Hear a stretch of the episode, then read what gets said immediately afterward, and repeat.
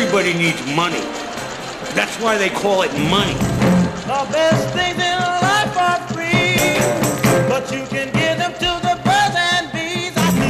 From Fool Global Headquarters, this is Motley Fool Money. It's the Motley Fool Money Radio Show. Thanks for joining us this week. I'm Chris Hill, and in studio we've got from Motley Fool One, Jason Moser, from Motley Fool Supernova, Matt Argersinger, and from Million Dollar Portfolio, Ron Gross. Good to see you, gents. Hey, hey, Chris. We have got the latest on the TV industry, the food industry, and the sexy world of cloud computing.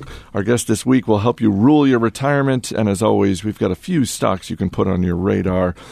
But this week, we're going to start off with the social network. Facebook announced it is buying Oculus VR, a company that makes virtual reality goggles, in a deal worth $2 billion.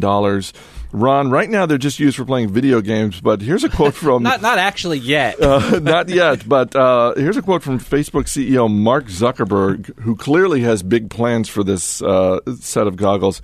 He said, Imagine enjoying a courtside seat at a game, studying in a classroom of students and teachers all over the world, or consulting with a doctor face to face just by putting on goggles in your home. That seems way far off in the future, but maybe not. I mean, this is a company you watch, $2 Yeah. billion. dollars. What do Yeah. you think of the acquisition? Uh, mixed emotions, but not a big fan overall. Um, I would say I'm concerned that Zuckerberg, who has a big pocketbook, a big wallet here right now, is spending money.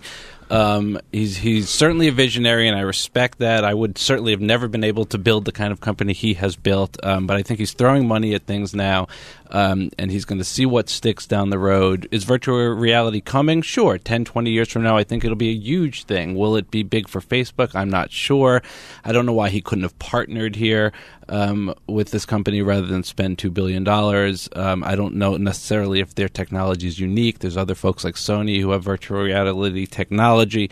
Um, I respect the vision. I'm just a little bit concerned about the price tag. Uh, speaking of the price tag, most of it was stock, though, Jason. Yeah, and I mean, you got to give him a pat on the back for that one. I mean, that's uh, using face, Facebook shares when they're at all time highs. I mean, that that's a very cheap currency for him, and it's going to keep you know the, the power of the company firmly in his in his hands. So that's good. Uh, the deal's getting cheaper by the day, man. I mean, you know, this thing was pegged at about a seventy dollars share price, and Facebook now at about sixty. Well, it's no longer a two billion dollar acquisition now, is it, Chris?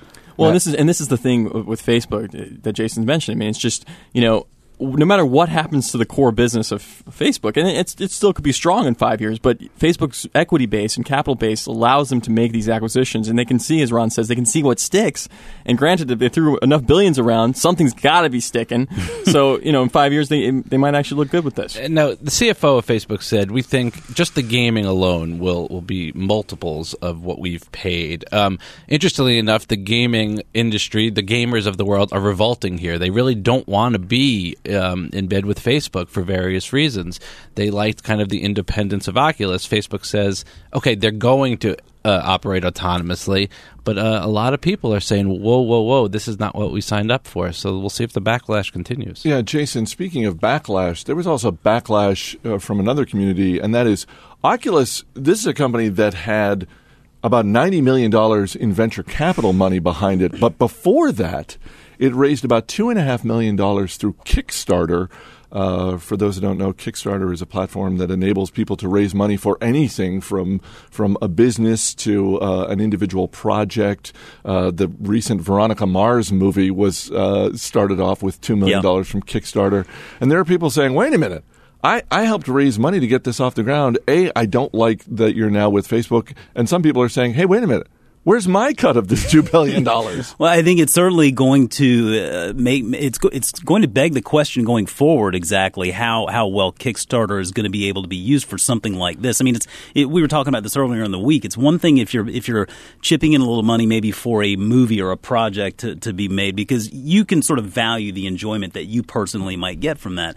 Uh, but there are about 9,500 people that chipped in to to raise this two and a half million dollars, about 250 dollars a person, and th- that's an average. So there are a lot of people that, that chipped in a lot more than two hundred fifty dollars. And at the end of the day, I you remember you know like uh, the Charlie Brown, it's a great pumpkin, uh, where where they all go trick or treating and they all get their candy, and then Charlie Brown he ends up getting a rock. Yeah. and I mean these people got Charlie Brown. I mean they end up getting a rock out of this whole deal because they walk away with like a T-shirt and a paperweight. And I mean to Ron's point, I, I don't think a lot of people necessarily want to be in bed with Facebook because even when they say you know they'll, they'll continue to operate autonomously, I don't know that people actually trust that. And I, I don't think I even trust that to a, to at least a degree. I think for a while, but I mean, then I, I've seen rumors that they're going to rebrand the headset with the Facebook logo. I mean, boy, you'll see revolt then if that actually Yeah. happens. Well, let me just say, I'm also a little bit disgruntled too from an investor point of view. I mean, I, as a rule breaker investor, I mean, I want to see companies like Oculus eventually come public at small, smaller capitalizations so that we can buy them and, and you know have a great you know pot- potential recommendations as public companies. But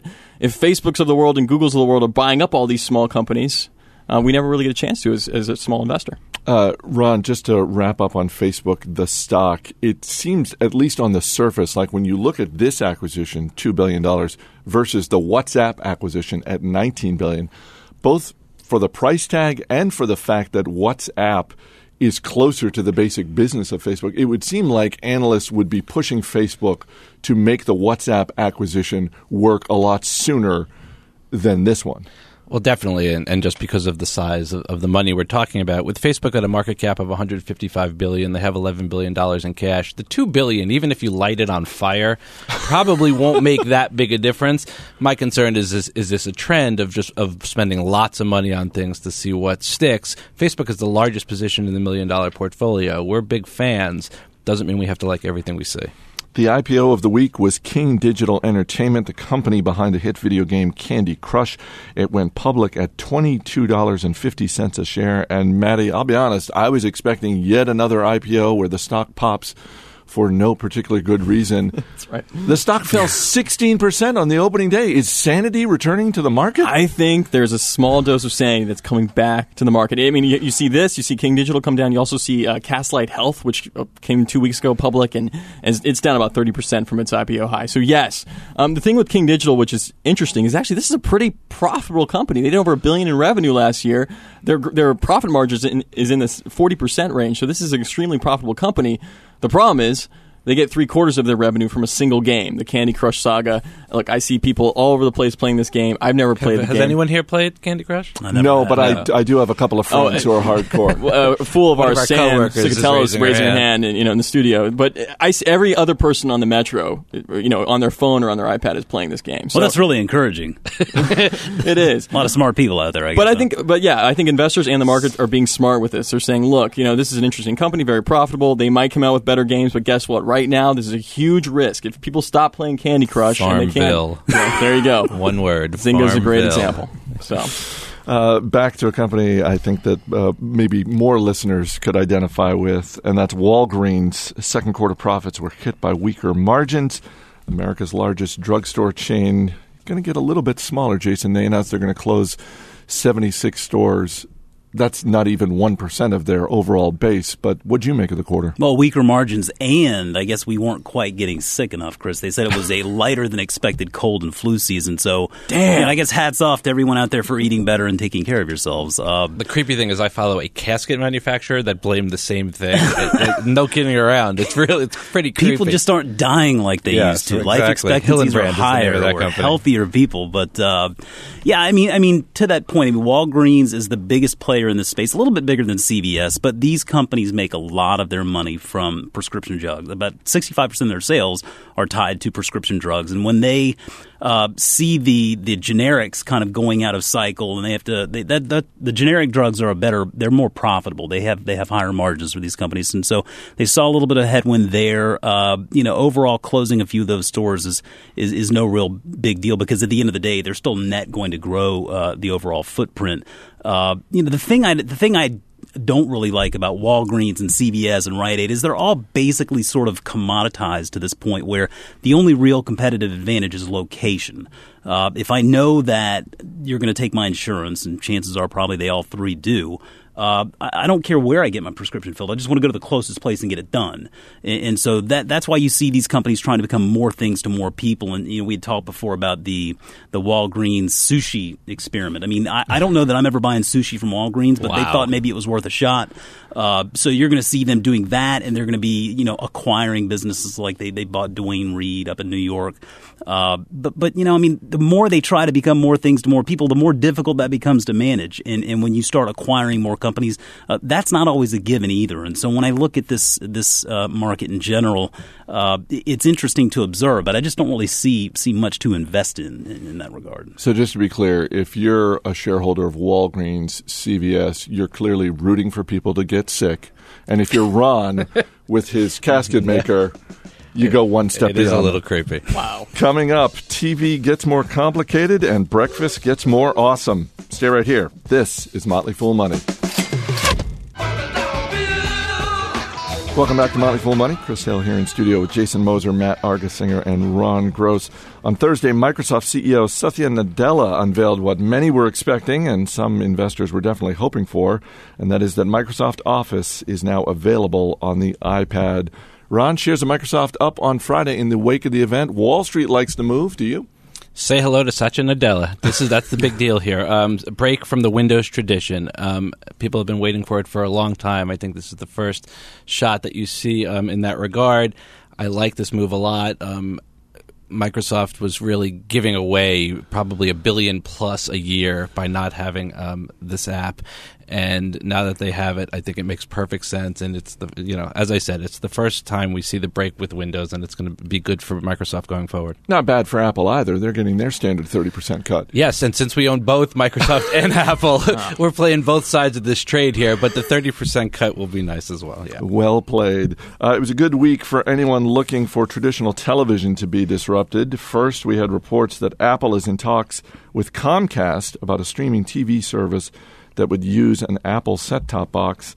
And second, Amazon is holding a media event on Wednesday, April 2nd, to provide an update on Amazon's video business. And the reports are that Amazon will be launching a free ad supported TV service separate from Amazon Prime. Uh, Jason, first, when it comes to Apple and Comcast, I think we talked about this a little bit earlier in the week. We were just around the water cooler. It's hard to see how that works out well for Comcast.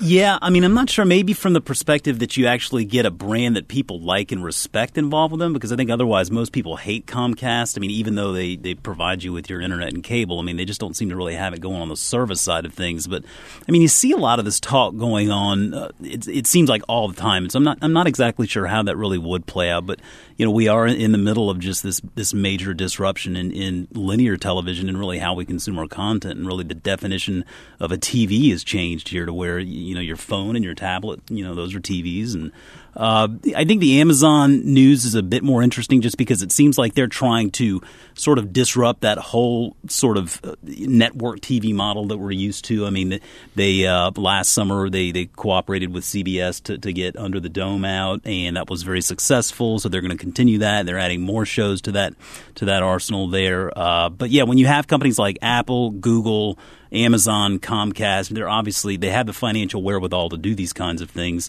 uh, and so like it or not, they're going to be ones who are changing the landscape for us. Ron?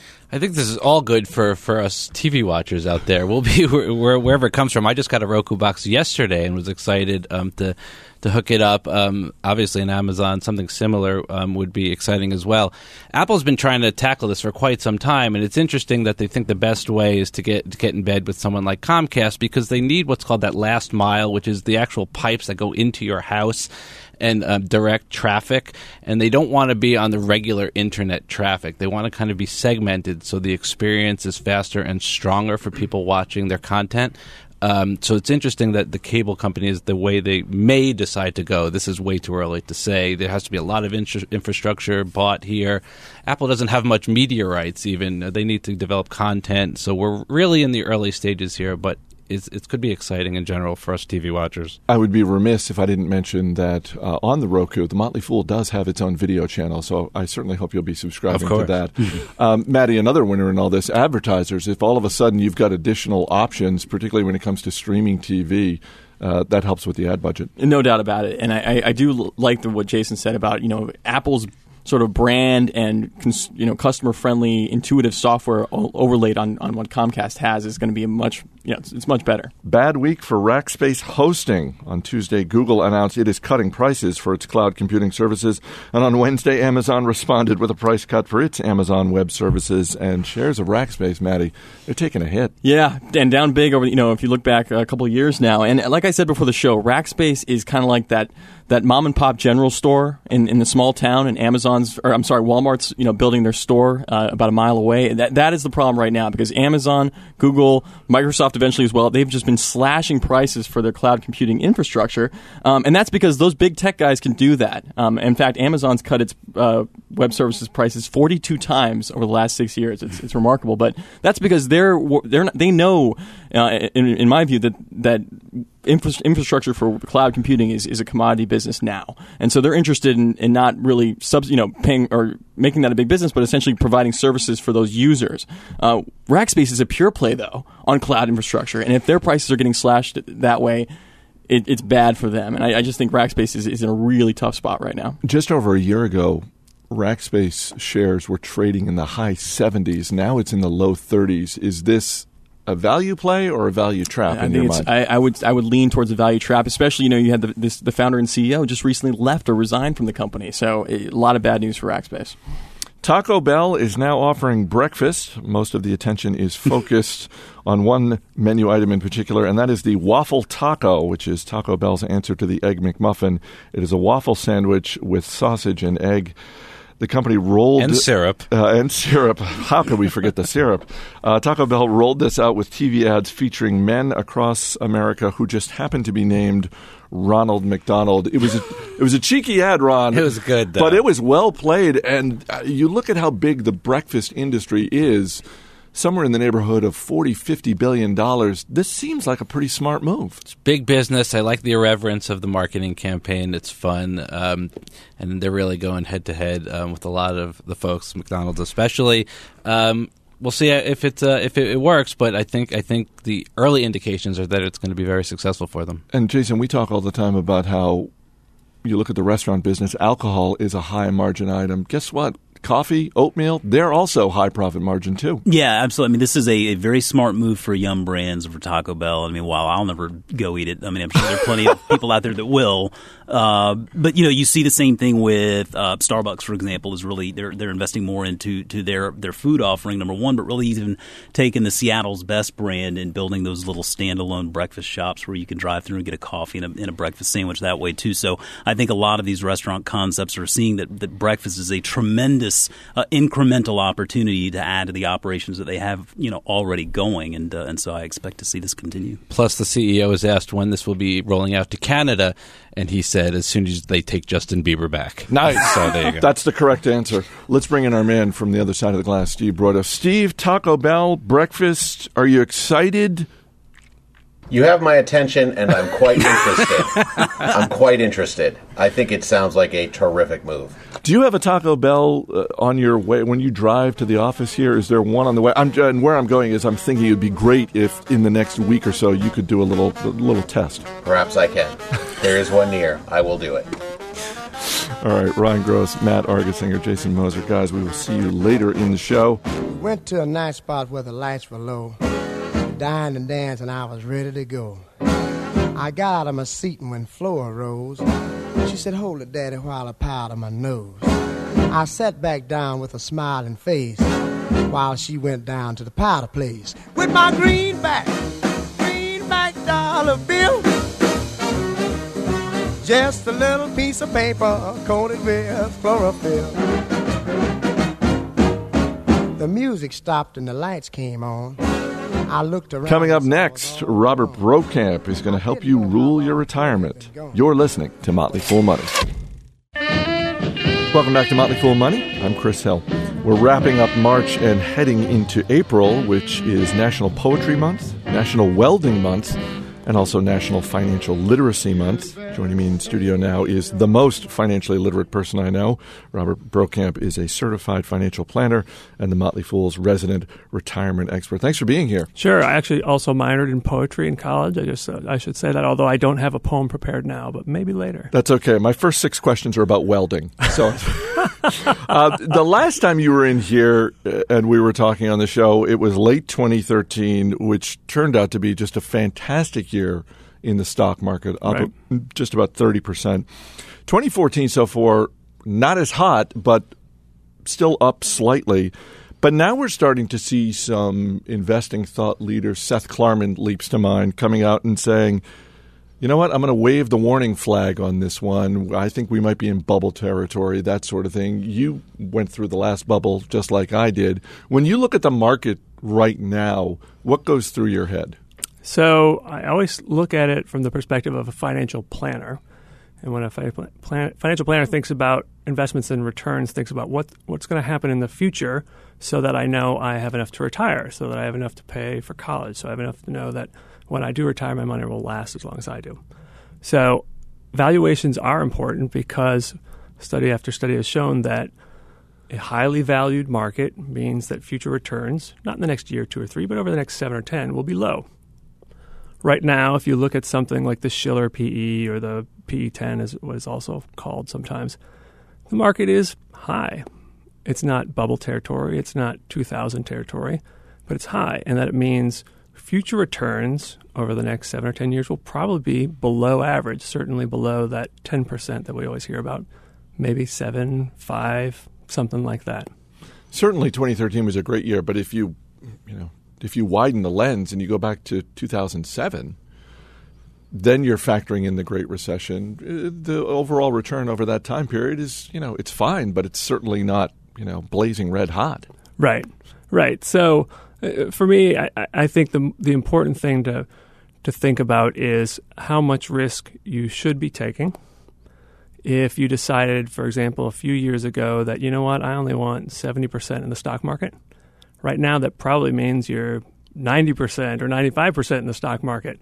And like, okay, is is that where I want to be right now? And the interesting thing about that, of course, is for most people that also means they're either two years closer to retirement or two years deeper into retirement, which probably means you should be taking a little less less risk over these couple of years. So maybe it's time to rebalance it a little bit. I was just going to say, is that is that the best move for people to when they look at their portfolio to think less? Because I think uh, uh, there are certainly investors out there who tend to think in absolute terms. Uh, and let's face it, there's some people on Wall Street who want you to think that way because it's like, oh, you got to get out of the market. You got to be all in cash now, or you need to be all in, that sort of thing.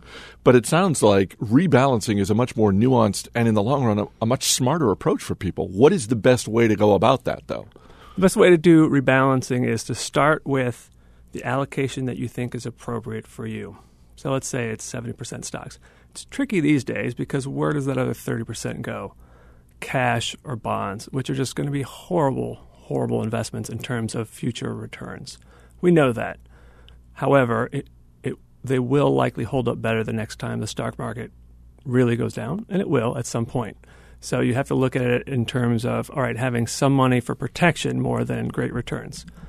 So let's say you're you're getting close to retirement, and you want to protect some of your money, seventy percent stocks, thirty percent out of the market. You build sort of a, a buffer around that and say like, okay, once I reach 80, 85% stocks, then it's time to pull it back. And then the other way, it works the other way too. If the stock market goes down and then you're reaching 60% stocks or something like that, then it's a good time to rebalance by selling some of those bonds, using that cash to buy stocks. It is a little bit of a way to, of, of buying low and selling high without, as you said, going all in, selling everything. And you can do it gradually too. So if, if you're still working and you're contributing to your retirement accounts, you're you're buying up some of the assets that have have been down or something that you're light in. Uh, another example, by the way, is international stocks. International stocks have not done as well as U.S. stocks, so we, chances are you're probably light on on those these days. U.S. stock market has done much better. History has shown that there's this sort of hokey pokey between U.S. stocks and international stocks. One will be in, the other one will be out. So at some point, international stocks will do better. So now might be a good time to to buy some of those. And on the other end, when you're retired, you rebalance by selling the things that have done particularly well. You're listening to Motley Fool Money, talking with Robert Brokamp, certified financial planner and retirement expert here at the Motley Fool. We talk about stocks and bonds all the time, you and I, but two things that get a lot of headlines in the financial media that I never hear you talking about are gold and alternative currency. And yes, I'm referring to Bitcoin. what do you say to someone? And maybe you've already gotten these questions, but what do you Sure. say to someone who says, "Hey, I'm looking at gold. Hey, I'm thinking about Bitcoin."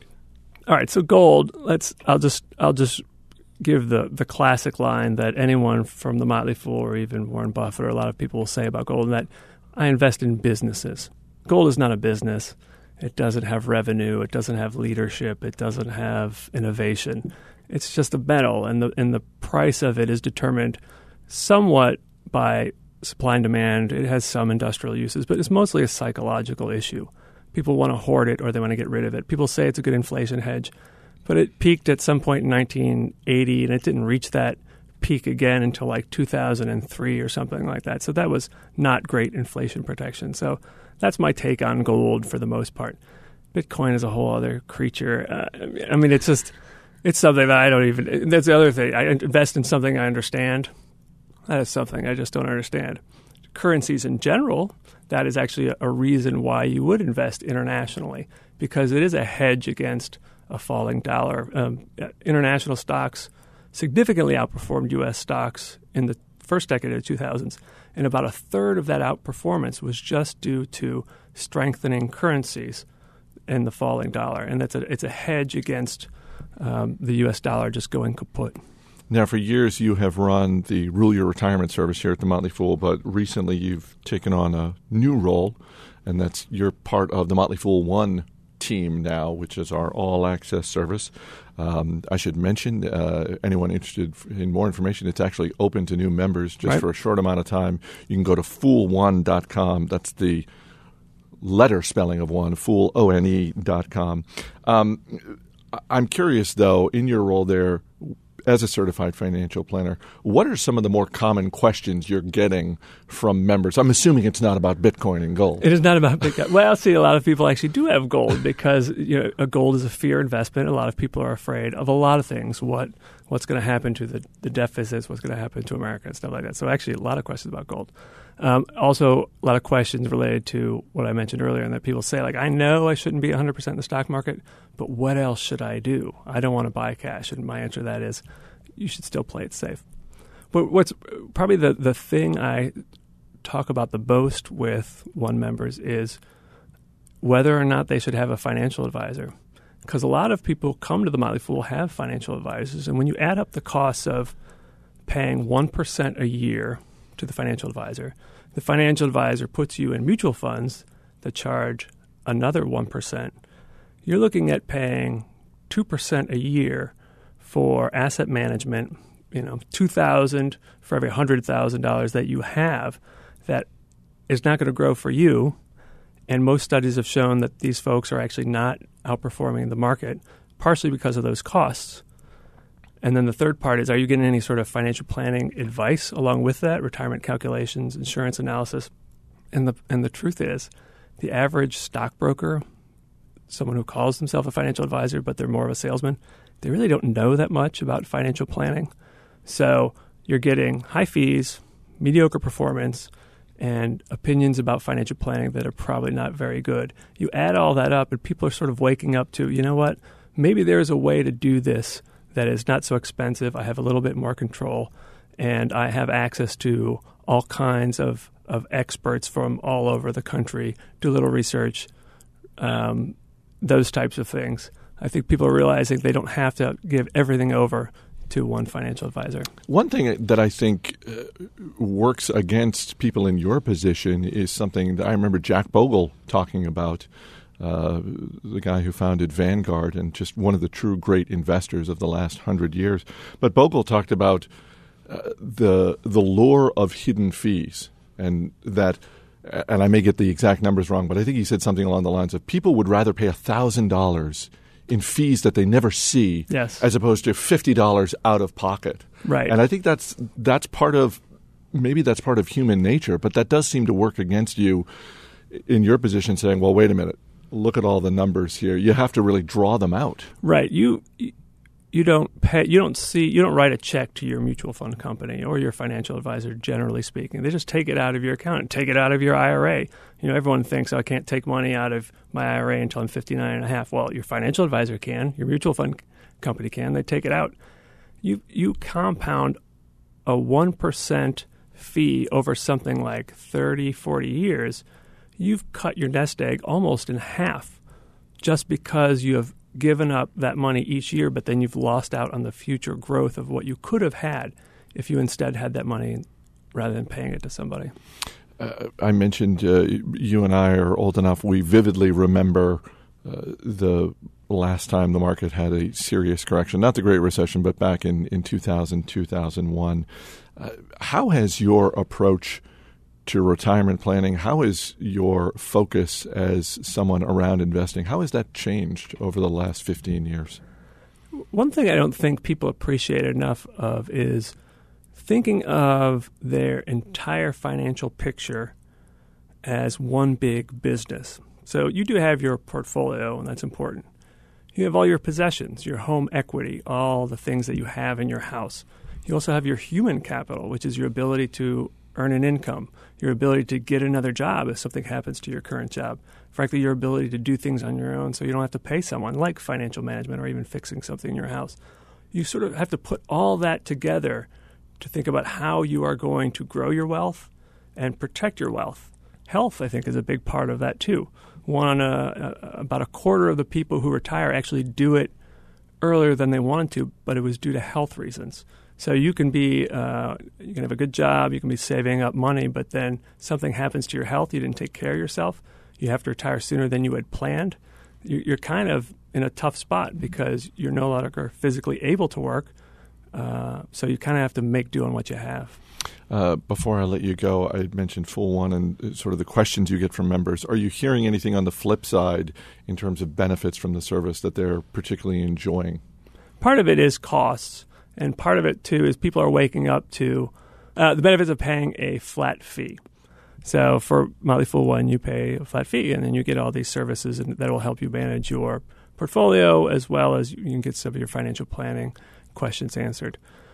If you're paying 1% a year, you're paying more and more as your account grows, even though the advisor isn't doing anything more for you. I was going to say, it's always nice to see your account grow, but Right. what you're probably not thinking is, oh, my costs are growing as well. Right, exactly. So uh, they're not doing any more than they were doing for you.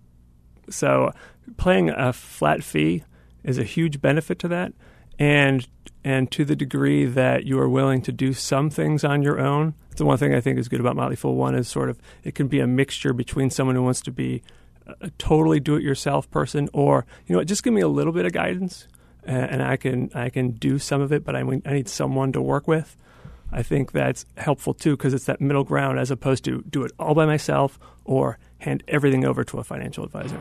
You can learn more by going to fool1.com. That's fool, O N E, fool1.com. Robert Brokamp, thanks for being here, my friend. Sure. He Tried to look like he had a little bit of money. A grifter with a southern drawl. Well, I could tell right away by the way he was running. Coming up next, we'll give you an inside look at the stocks on our radar. You're listening to Motley Fool Money.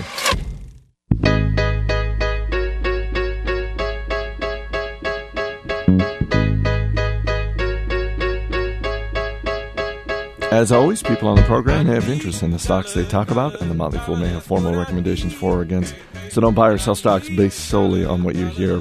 Welcome back to Motley Fool Money. Chris Hill here in studio with Jason Moser, Matt Argersinger, and Ron Gross. Guys, before we get to the stocks on our radar, some great news this week for fans of both beer and Star Trek. A Canada based group called the Federation of Beer is launching a Klingon beer called Warnog. It is the first Star Trek themed beer to come to the United States. Uh, this same group is already selling something called Vulcan Ale in Canada. Uh, Ron, Warnog's going to be brewed in Evansville, Indiana. Uh, Five point five percent alcohol. What about blood wine? Isn't that what Klingons drink? Oh, that was the that was the Romulans. Oh, no, no, you're right. No, I no, think it was Klingons. Klingons. Bloodline. Romulan ale is what I'm thinking of. Wow, I didn't know we had a couple of Blood Star wine, Trekkies. baby. Uh, Hey, I just want to know: is Commander Worf going to be the brewmaster? I'm going to guess no, but I don't really know completely what you're talking about. So I, I blood wine is twice the alcohol content of Scotch for those taking notes. Wow, Steve Broido, uh, what do you think? We a little, talk, Ron. a little, uh, a little Klingon beer to, to wash down dinner. Yeah, I don't know what any of you are talking about. Then let's. Uh, that's a great segue into the stocks on our radar this week. Ron Gross, you're up first. Steve will hit you with a question. Steve, a company near and dear to your heart, going back to Perry Ellis, P E R Y. This is the only company in the history of our deep value service that is currently in the red. Um, they reported preliminary results a couple weeks ago that were not great. Stocks sold off sharply. They report next week. I need more information. I want to hear what where we're going with this company because on the face of it, it looks real cheap, but the business is uh, kind of shaky. Steve, question about Perry Ellis. Full disclosure: I have a family member who works there, uh, but I don't understand Perry Ellis at all. I don't see that brand as being one that I would run to. Say, "Wow, I really need to get a Perry Ellis shirt." It seems like sort of Well- you're, you're shopping at TJ Maxx and there's one there, and you're like, "I guess this will work." Well, they, they they're big in golf. Um, the Perry Ellis brand does have its place. The Rafaella w- women's brand is making uh, decent headway. As with many retailers, they recently blamed the weather and the poor retail environment, but we'll see where that goes. But I, I was wondering, how much um, importance do you place in your own wardrobe? Is that an important thing to you? As I get older, no, not important. Matt Argersinger, what's on your radar this I, week? if you want a roller coaster company, Bank of Internet, B O B O F I is the ticker. Uh, two weeks ago, the stock was hitting an all time high of $106, dropped all the way down to, I believe, the low 70s, and then on Friday is up over $10. Uh, this is just a company that it, it just had a meteoric rise, growing uh, growing really fast. It's a virtual bank, so no branches. It's just online. Um, you know, a lot of people are fans of the company. It's just had such a tremendous run. A short article came out. Obviously, and the stock is pretty expensive, so it's, it's sold off uh, a little bit with the market over the last few days. But I'm, I'm I'm getting more intrigued by the day. It's one we own in Supernova. Steve, question about Bank of Internet. Didn't ING try to do this and fail at it? Yes. some regard? Okay. Well, not ex- no, they haven't they haven't failed at it. I mean, they still have. Aren't they gone? th- They've been rebranded. Let's put it that. way. That sounds like a fail.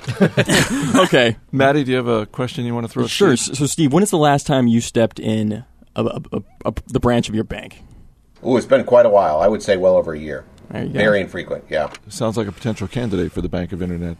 Jason Moser, what's on your radar this yeah, week? looking at uh, Lululemon, L U L U. Uh, The two things that had me really hung up on this stock were leadership and the and the fact that it was an expensive stock, and uh, the prices has certainly come back to reality with the tough retail season. And leadership is the shuffle is kind of over. Uh, Christine Day is is left.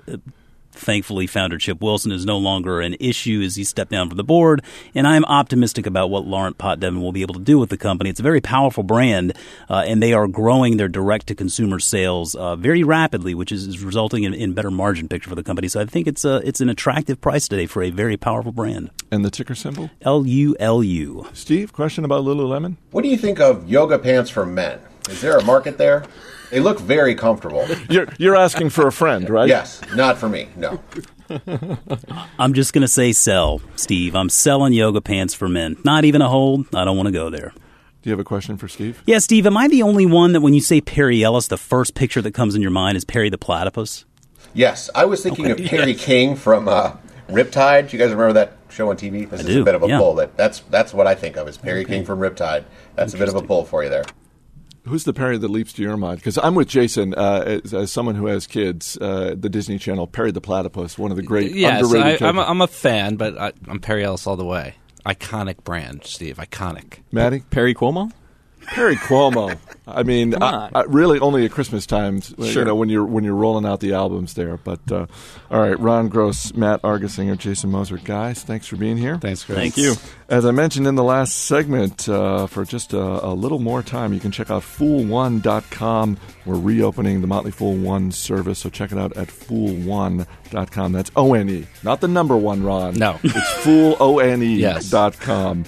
That's going to do it for this week's show. The show is mixed by Rick Engdahl. Our engineer is Steve Broido. Our producer is Matt Greer. I'm Chris Hill. Thanks for listening. We'll see you next week.